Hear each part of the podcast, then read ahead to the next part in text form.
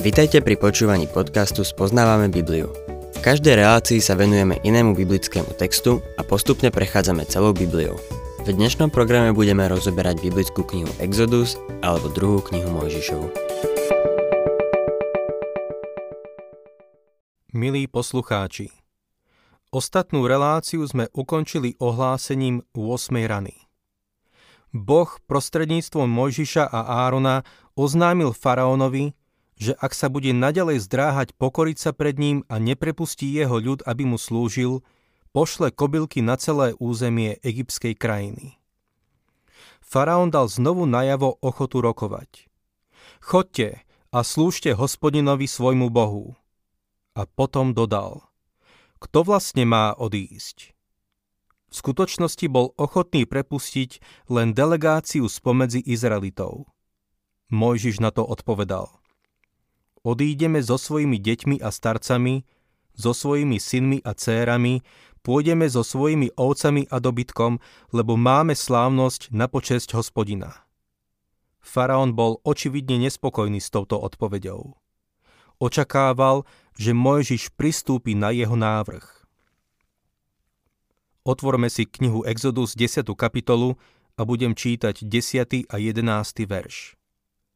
Faraón im povedal: nech je tak Hospodin s vami, ako ja prepustím vás a vaše deti. Vy však iste máte nejaký zlý úmysel. Nie tak, len vy muži môžete odísť a slúžiť Hospodinovi. Veď to ste chceli. S tým ich vyhnali od faraóna. Faraón Mojžišovi povedal, že dospelí môžu ísť na púšť, ale bez detí. Nepochybne mal podozrenie, že ak by išli na trojdňovú cestu na púšť, mohli by pokračovať ďalej. Chce ich zastaviť a vie, že ak deti zostanú, dospelí sa vrátia.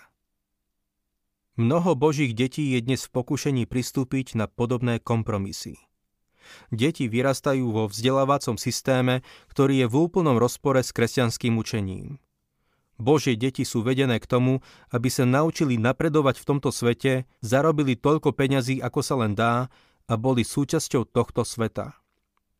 Bol som kazateľom vyše tridsať rokov a opakovane som stretal rodičov, ktorí chceli pre svoje deti to najlepšie. Chceli pre ne to najlepšie vzdelanie.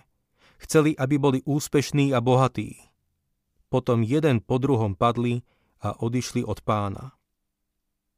V mnohých zboroch, v ktorých som slúžil, stratili svoje deti vo svete. Chcieť pre svoje deti to najlepšie, čo svet môže dať, je tým najnenápadnejším pokušením pre kresťanských rodičov. Mojžiš a Áron neprijali faraónov návrh a toho roznevalo. Svojím hnevom však nič nedosiahol, pretože sa schyľovalo ďalšie rane. Čítame v našom texte ďalej od dvanásteho po pätnásty verš.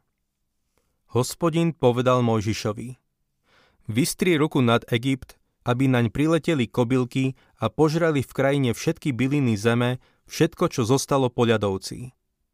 Mojžiš zodvihol palicu nad Egypt a Hospodin prihnal na krajinu východný vietor, ktorý dul po celý deň a celú noc. Ráno východný vietor privial kobylky.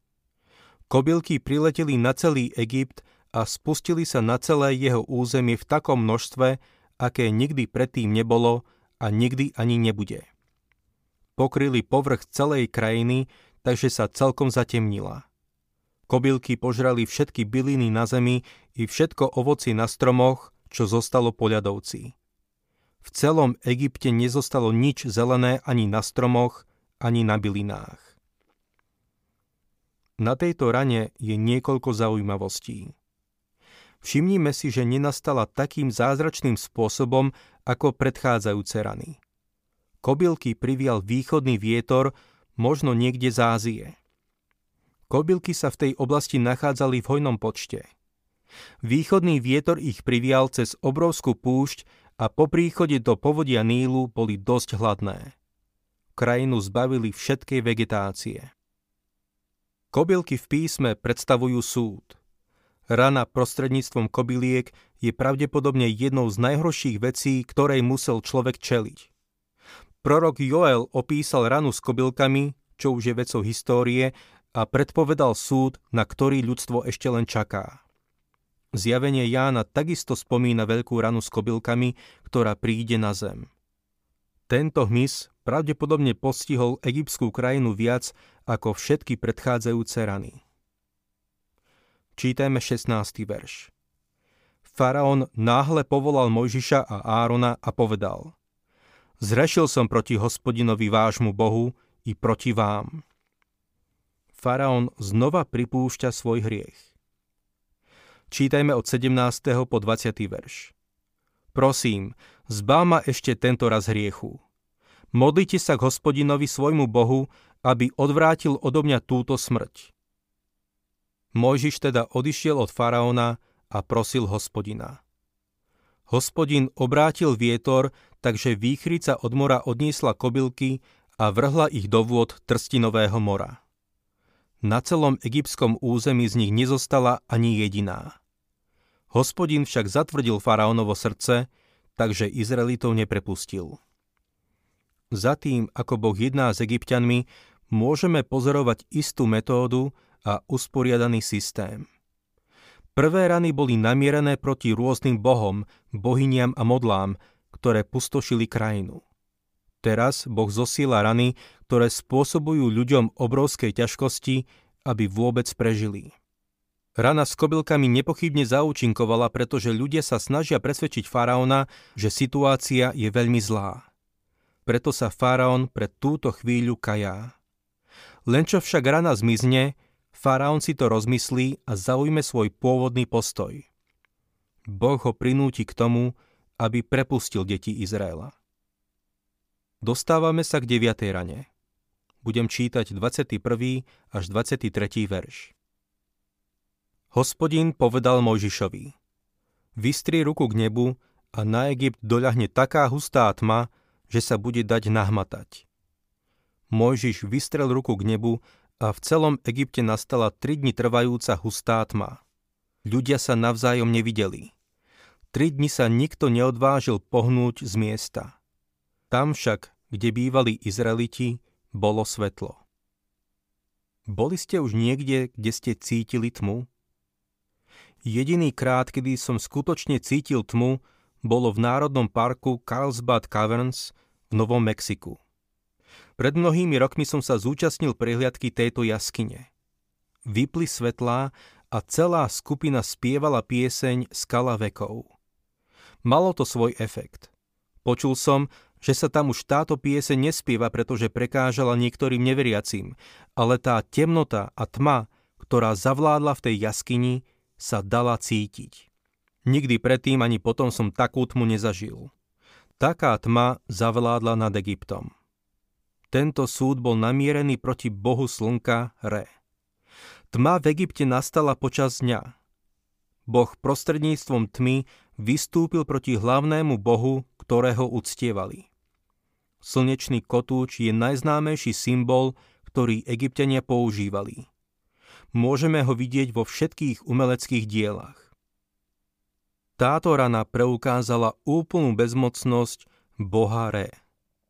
Táto tma bol Boží zázrak a primel faraóna k tomu, aby navrhol štvrtý kompromis. Bol to posledný pokus o kompromis predtým, ako dovolil deťom Izraela opustiť Egypt. dvadsiaty štvrtý verš. Vtedy faraón zavolal Mojžiša a povedal: Chodte, slúžte Hospodinovi. Nechajte tu len ovce a dobytok. Aj deti môžu ísť s vami.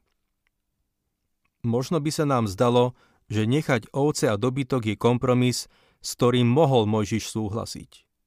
Faraón predsa urobil veľa ústupkov. Opäť si z tohoto môžeme vziať ponaučenie. Boh povolal Izrael, aby opustil Egypt. Mali zo sebou vziať aj deti, aby nevyrastali v ich vzdelávacom systéme. Ak necháme výchovu našich detí na školu a bude nám záležať len na tom, aby boli v živote úspešné, mali by sme sa rovnako pripraviť na to, že odídu do sveta. Aj dnes je mnoho kresťanov, ktorí nechávajú svoje ovce a dobytok v egyptskej krajine. Egypt je mimochodom obrazom sveta. Veľa kresťanov síce chodí do kostola, podporuje svojho kazateľa a dáva na Pánovo dielo, ale investuje do sveta. Ovce a dobytok, ktoré majú v Egypte, sú pre nich dôležitejšie. Ak by si mali vybrať medzi službou Bohu a svojimi stádami v Egypte, viete, čo by si vybrali. Je zaujímavé, koľko kresťanov hovorí: v nedeľu slúžim Bohu, ale počas týždňa som v tvrdom obchodnom svete. Mnohí z nich žijú rovnako ako ľudia zo sveta, takže je ťažké medzi nimi nájsť rozdiel. Žijú rovnako ako všetci ostatní v egyptskej krajine. Nazdávam sa, že vytrhnutie cirkvi mnohým kresťanom zlomí srdce, pretože ich oddelí od ich investícií v tomto svete. Budú musieť opustiť svoje bezpečnostné schránky, sporiace účty, akcie, dlhopisy a nehnuteľnosti. Tomu venovali svoj čas a srdce a budú veľmi zarmútení, keď to budú musieť zanechať. Pozrime sa, čo Mojžiš povedal na tento návrh. dvadsiaty piaty až dvadsiaty deviaty verš. Mojžiš odpovedal: Ty sám nám musíš dať, čo potrebujeme na obety z hostinov a na spaľované obety, aby sme ich priniesli Hospodinovi, svojmu Bohu. S nami pôjdu aj naše stáda. Nezostane tu ani kopyto, lebo z nich si vyberieme, čo bude potrebné na službu Hospodinovi, nášmu Bohu. My ešte nevieme, čo treba obetovať Hospodinovi, kým ta nepríjdeme.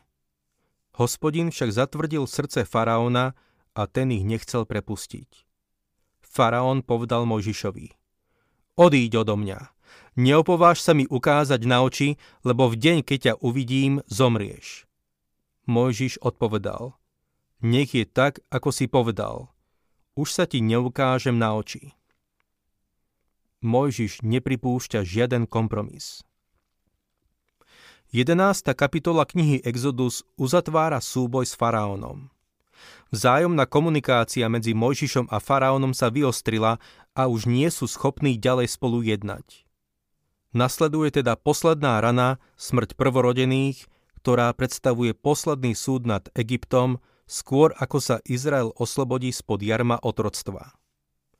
Faraón mal dávno prísť na to, že je zbytočné ísť do konfliktu s Bohom. Boh bol voči nemu trpezlivý a zhovievavý, ale musí ho pritlačiť k tomu, aby pochopil, že nadišiel čas, aby Izraeliti opustili Egypt.